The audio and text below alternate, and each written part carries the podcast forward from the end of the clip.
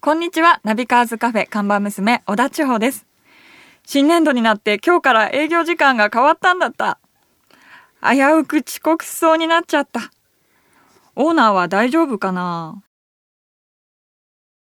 千穂ちゃんお疲れ様。お疲れ様です。やばいやばい。今日からね、い営業時間変わったんだよね。そうなんですよ。早くなりました。 ねえ、1時間半早まったからそうね。いや、いつも通りゆっくり行こうと思ったらさ、もう時間になってた。 バタバタでした。うん。ということでね、今日はね、はいちょっとあの、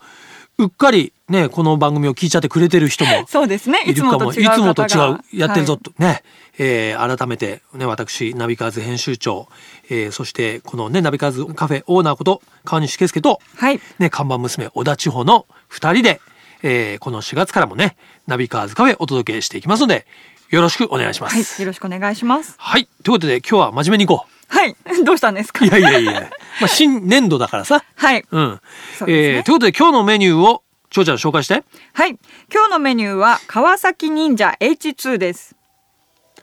はい。ね、川崎忍者 H2 ということで、えこれね、オートバイが好きな人には、はいまあ、なんていうのかな、えもうすでにおなじみになった名前かもしれないんですけども、2013年の東京モーターショーでコンセプトマシンとして発表されて、え昨年のミラノショー、ね、はいイタリアのミラノショーで市販モデルが発表、発売されて、えアメリカからね、先に発売されたんですが、はいついに日本でもですね、発売が開始されたということで、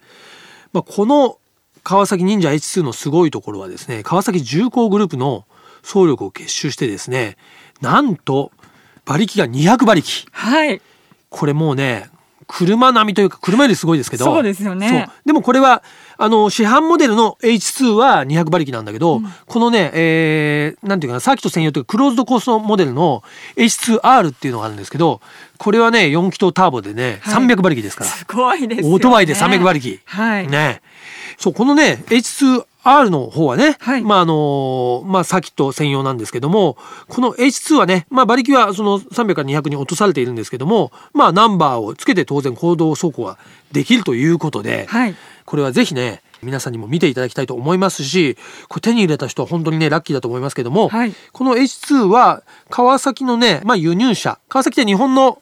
まあメーカーなんですけども、はいえーこの H2 というのは、まあ、海外で売られる、まあ、外車として販売されて、それを日本に輸入して持ってくるんですね。もう逆に、はい。そう、まあ、いわゆる逆輸入っていうやつですが、このね、川崎のインポート車を中心に取り扱うショップ、ブライトで購入できるそうです。まあ、現在ね、追加オーダーを受付中らしいんですけど、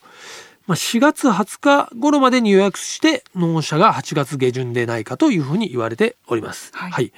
価格はね、ちなみに税込み270万。はい。で日本ではね発売されていないんですけども先ほど言った300馬力モンスターマシンの H2R の方は日本で言うと540万だそうですはい。すごいね540万そうですね。バイクで504、でも300馬力出るから。そうまあ高くはないよね、はい車で言えばスーパーカーですからねそうですねええということでねこの川崎忍者 H2 ね、えーぜひ注目してもらえればと思いますが川崎はねこの昔からね忍者っていう名前を使ってるんですよはい。これやっぱりあの川崎ってもともとアメリカですごく強いオートバイだったんでアメリカではねやっぱりね昔から刀とかうん。忍者とかやっぱそういうね日本的な名前が受けるんですねはい。そういう意味で忍者っていうと、まあ、僕はね映画「トップガン」トム・クルーズ、来ましたね。オーナーのいつもの。知ってます。あいつものね。 そう、俺のいつもの、あの、まあ、僕のね、オートバイ好きの原点になるような映画なんですけども、このね、1984年かな、トップガンが公開されたのは、映画の中で、トム・クルーズが忍者 900R っていうね、はい。この忍者の一番最初のモデルなんですけども、はいに乗って、あの、軍の空港をですね、まあ、空港内だからヘルメットかぶらないで、はいぶわーっとこうね、飛行機とこうこう競争しながらね、はい。えー走ってるシーンが非常に印象的なんですね。まあ、若干長ちゃんがドン引きしてますけど、ねえーやっぱ私りそう憧れた少年だったんだろうなっていう。 そう、ということで、はいねこの新年度ナビカーズカフェの一発目はオーナー川西の思い入れたっぷりの一曲からスタートさせていただきたいと思います。ケニー・ロギンスでデンジャーゾーン。自動車雑誌ナビカーズがお届けするナビカーズカフェ。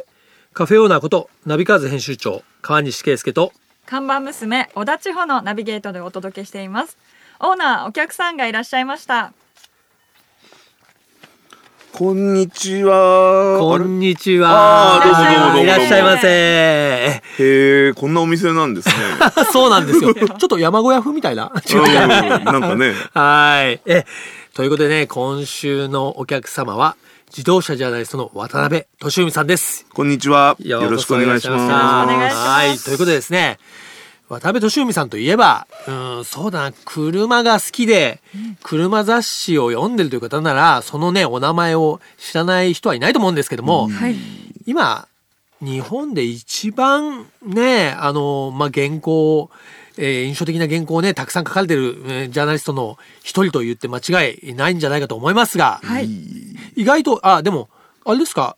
こうライタージャーナリストって、まあ、字を書くのが仕事ですけど、はいはい。敏文さんの場合でもその顔とか姿も、まあ、し結構知られてますよね。まあなんかこう、便宜上とか成り行き上出なければいけない状況になる時もあるんですけど、まあ基本的にはそんななんかあの、出て、出ていい風景ではないので、いやいやでもほらキャラがさ印象的でしょいい。ねうん、なんかこういっちゃ僕はね馴染みだから言いますとこうゆるキャラ的じゃないですかああ、なるほど。そういうことです、ね。可愛いみたいな、はい。うん今日あの水色の服着ちゃってるんですけど、はいあのなんかたまにあの自分で全然意図してないんですけれども、うん結果的にふなっしーみたいになっちゃってるな黄色系 そうをそうそう着るといいですね。ふなっしーじゃんこれみたいな感じ でいやということでねあとしみさんあのーとりあえずこのナビカーズカフェなんでちょっとあのー飲み物をご注文いただきたいんですけどもあーそうなんですねそれはやっぱ男のアイスコーヒーでしょうねやっぱ男はアイスコーヒーですか男が黙ってアイスコーヒレー、コうーん、抜き抜きなしなしのアイスコーヒーで何もストレートのストスレトレーートト、で。ブラックで。はい大丈夫、はいということでねちょっと飲むの待ってる間にですね改めて渡辺俊美さんのご紹介したいと思うんですが、え1967年福岡県生まれということでそうなんですよ。じゃあまあその九州で生まれ育ち、はいであれですか東京に出て見えたっていうのはいつなんですかえっと、まあ大学に進学した時ですよね。あだからそうか八そうか六だったかな。うんはい。あの小倉よりも旧福岡よりも東京の方が全然やっぱもう長くなっちゃってます。そうかそうかそ気うがかつそうけかばはいもともとね渡辺さんは、まあ、編集者ですもんね雑誌そのうですね。まああのまあ、業界では有名なんですけど、まあ、猫パブリッシングかつては企画室猫っていうちょっと可愛い名前の、まあ、出版社なんですけどもこれをね取材とかをお願いするときに企画室猫のなんとかなんですけれどもっ ていうと大概きょとんとされるんですよ確かに企画室猫だとまあやっぱり素直に考えて猫の雑誌猫雑誌ですよそねうそうそうな んですよね。そうか。でもね、まあ猫っていうと、やっぱ車とかバイクのね、専門誌で非常に有名ですけどい、えいえあれですか、学校出てそのまま入ったんですかそうです。そうです。なるほど。エリートじゃないですか。いやいやいやいやあまあでもよくあるあの我々の業界的にはよくあるあの、はいアルバイトからズルズルズルズルっていう感じでなるほど。最初はなんとなく、そうですこねう潜り込んでみたいな。潜り込んでみたいなまあ自動車雑誌業界ほとんどそれですね。そうですね、多いですね。まあパシリまくってそうです ね。それにこうね、まあ生き残ったものだけがいいいいというところなんですけども、はいあの最初はあれですかそのね猫バブリッシングあの僕は所属的にはクラブマンあじゃあ二輪二輪の方でしたはいはいはいじゃあもともとオートバイも乗ってらっしゃるんですか、はいはいうーんだからまあ仕事はもう基本的にはまず二輪はいがあの最優先で、うんただまああの会社的に当時は割とコンパクトな会社で、うんまあなんかもうすぐ隣で車を作ってますみたいな車もの作ってますみたいな感じです、でその隣では電車作ってますみたいな、そういう感じだったんでまあなんか、あれよあれよとなんか一緒くたになっていきみたいな感じですよね、ねその趣味の雑誌っていうことではね一貫してるわけですよね、そうですね、うんいやそんな中でまあこれもね結構業界ではある成り行きですけども独立してフリーランスそうですそうです、うん、そんな中でね今は本当になんていうんですかねもううん超売れっ子、えいえいえいえーライターになってるわけですけどもでも今すごいですよね原稿何本ぐらい、まあ、月に抱えてやってるんですかまあ、なんか連載的なものは10ぐらいの感じなんじゃないかなとお思うおんです月けど10本の連載だよいえいえいえあまあでこうちっちゃいドンとかも含めてですよ、もちろんまあ、ちなみにね我がナビカーズでははい「カレーなるドライブ」っていう連載をですねカレーを食べに行くそうなんですよ、はいもう車なんかどうでもよくて車のこといつもちょっとしか書いてそうなちょいっと書いてないほとんど9割方カレーの話そうそうそうカレー好きなんですね。そうなんですよカレー我々の間ではカレーアンバサダーだという 呼んでいますけどもこの間ホンダの試乗会に行った時も言われましたよあカレーの人だってもうやっぱり皆さんイメージがついてる。全然あく車の仕事のことは全然分かってもらえてないんだなと思いながらそうそうですカレーの人なんですって言って確かにねあとねやっぱりこの車のライタージャーナリストっていうとはい海外に行く機会多いですよね、そうですねまあ新車の関係とかそういうのもありますし、ねえまあ、あとショーみたいな、んモーターショーみたいなものもありますしそうね渡辺さんとこうやってお付き合いしてると本当にね海外に行ってる時が多いんですよ、うんこれまたこれもやっぱりまあ年によってねいろいろあると思いますけども、はい結構年間何回ぐらい行くって感じなんですか多い時はやっぱ20とおかー出てたりした時ありますね。ですよね月2ペースですよ、二回ぐらいはいうん、でもやっぱりどうなんでしょうね僕らもそうですけどまあ車好きなねはい人からしてみればそういう海外に行って、まあ、いち早くニューモデルに乗れるわけじゃないですか、はいはいはいはい。やっぱ改めて考えるとまあ幸せな仕事でもありますよいやそれねは本当ありがたいこっちゃと思いながらいつも乗せてもらってまうす。んん変な話ですよそれだけねいろんな車に乗れる、乗りまくれると飽きないんですかこれがね意外と飽きないんです意外と飽きないんだ、うん、確かにでも、まあ、もちろん似たような車も多いですし、はいまあ、もっと元を正せば結局タイヤ4つついてうん走ってること自体はどれも変わんないわけじゃないですか。うん今いまだにゴムのタイヤ巻いて走ってるわけですからい くまら、あね、うなんか性能が、ハイテクになったといえねうんあれしようが。まあなんですけどやっぱりなんかそこに携わってる方々の、うんまあなんかいろんなあの手この手の知恵がうん入ってたりするのを見ると、やっぱりなんか感銘を受けますよね、うんこんなこと考えてやってるんだとか、はい、うんそうですよね。これだけね車に関する原稿を書いてて、はいなんか自分として決めてることとかあの大事にしてることとかそういうポイントっていうのはやっぱあるんですか、うーんそうですねまあある程度この車をあのに興味を持って本を読んでもらってるとかあるいは買おうと思ってるとか、はいそういう人っていうのはまあある程度こういう知識傾向、うんまあなんかあのいわゆるなんていうんですかね客客客の傾向を想像するというか、うんまあそれはいつも考えてはいますようんうね。ん例えば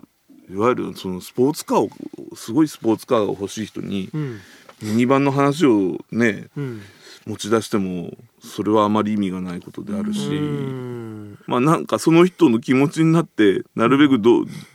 どういうところをその人は見たいのかなとか、うんどういうところを気にするのかなとか、うんそういうことはいつも心がけるようにはしてますけどね。じゃあそれはまあある意味その自分が書く媒体とかメディアによって、もう違いますね。まあ、やっぱ書くわ書き分けていくっていうようなところがあるっていうことですね。そうですね。んそれも絶対ありますね。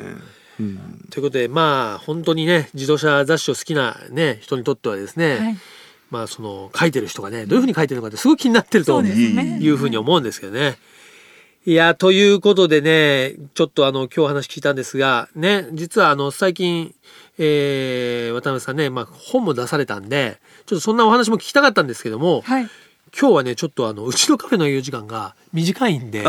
そうなんですよ。日没まで。ええ、そうなんですよ。日が落ちたらもう終わりなんで ね。ええ、ちょっと時間があれになってしまうちょっと、ぜひね、来週もう一回ね、ご足労なんですけどね、遊びに来ていただければなというふうに思いますが。なるほどええわかりましたはい、ありがとうございます。